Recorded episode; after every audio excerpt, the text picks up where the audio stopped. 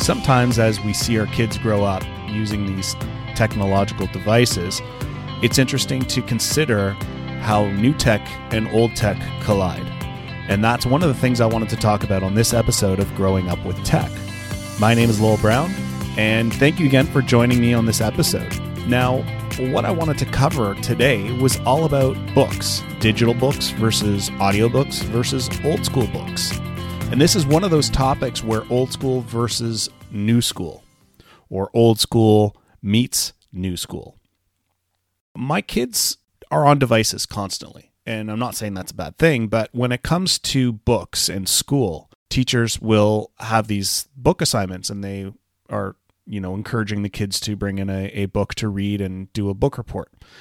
So one of the options I had with my kids as we were entering into, you know, in, in Toronto where I'm located, we're in and out of these COVID 19 lockdowns. And while I could um, order my son a book on Amazon, it was just as easy for me to get him a digital copy. He has a Chromebook, he has an iPad, so I asked him if he would be open to it. Now, my younger son, interestingly enough, didn't want to go that route. He did not want to use an iPad, did not want to read a digital book. He, he was not interested in an audiobook. My um, older son, audiobook wasn't allowed for this book report so that went out the window but when i asked him you know do you do you want to use your ipad and read from there he actually said he preferred to have the digital book because he could read it in school um, he didn't have to carry another thing in his backpack, which was already very full, but he also was going to read on his phone. Now, that's the thing that really shocked me because um, I'm always of the preference of, you know, if you can have a bigger screen, use the bigger screen. And it, it is interesting to see how kids are, are just as happy with using a phone, a smaller device, um, you know, whether it's for social media, watching YouTube channels, and in this case, reading a book. Um, he does sometimes use his iPad for reading the book, but sometimes in class he used his phone, which is totally fine. The interesting thing, though, was the experience between my two kids and the experience of reading a book on a digital tablet for the first time. Now, the funny thing was, when he first picked out a book, one of the things he was looking at was the number of pages of the book. Obviously, he didn't want to read something that had tons and tons and tons of pages, but when it came to comparing what we saw in terms of the number of pages on Amazon and then converting that to a digital book, it took him a little while to understand why the pages, the amount of pages changed. And I explained to him, you know, one of the benefits with a digital book was you could adjust it for different times of the day. Let's say you're, you know, during the day, you could have this, the book look bright and white and on a white background. Whereas you could also go into dark mode and have a black background and white text.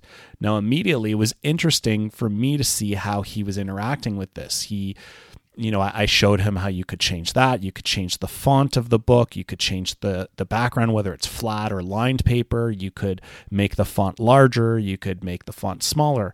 Um, so that was interesting initially. He he had to kind of get used to that. He didn't like dark mode right away. Um, he preferred the lighter mode and wanted white paper. Um, and and then we went into changing fonts and adjusting the size of the font. And the one thing that took him a little bit of, of time to grasp was that the pages aren't um, aligned or set up the same way as they would be in a traditional book and you could either you know swipe or you could scroll up or down. And the other thing that was interesting was when he adjusted the font size he was trying to compare between his phone and the tablet of how many pages are left in the book and and um, you know how how much time or how many pages he would read at one time. And i had to speak to him about that and just say you know what? Don't worry about the number of pages you're reading. Maybe block it out by time. So read in 10 minute chunks or 20 minute chunks or half an hour. Um, so that was interesting and overall he he did like the experience of a digital book and he said that next time he would consider it again but he he did really like the traditional style of books and as i mentioned my younger son totally against a digital book, would only like to read the paper books, and, and he's got a collection that he's uh, still reading. So it was an interesting experience to, you know, introduce kids to a digital way of using something that's traditionally, you know, paper um, or a standard book, and how not only was that something that took a little bit of time to get used to, but he still, you know, in one case, my son right away wasn't into it, and the other one was kind of warming up to it. But it, it's an interesting section of comparing how you know old school sometimes is still preferred over new school whether it's you know reading or or other things. That's a very interesting experience. And i know as as i grew up um, getting used to digital books took a little bit of time and i now am all over audiobooks and podcasts and things like that. So it'll be interesting to see how kids adapt to that kind of stuff and what they prefer. But I just did want to introduce that topic for this episode and uh, find out if you had any experiences with your kids in um, their use of digital versus old school and what things they prefer to have as old school and what things you know they're they're warming up to or welcoming as digital and more technology based.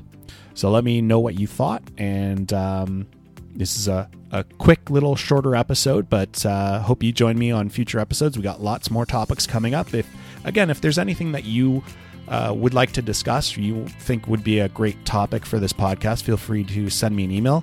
My email address is Lowell, L O W E L L, at growingupwithtech.show. Thank you again. I would love it if you could give me an honest review on Apple Podcasts. That would help this podcast grow and get exposed to new people. And uh, if you have any feedback, I would greatly appreciate hearing from you. You can also find me on Instagram and Facebook at Growing Up with Tech. Thank you again for joining me today, and I'll see you in the next episode.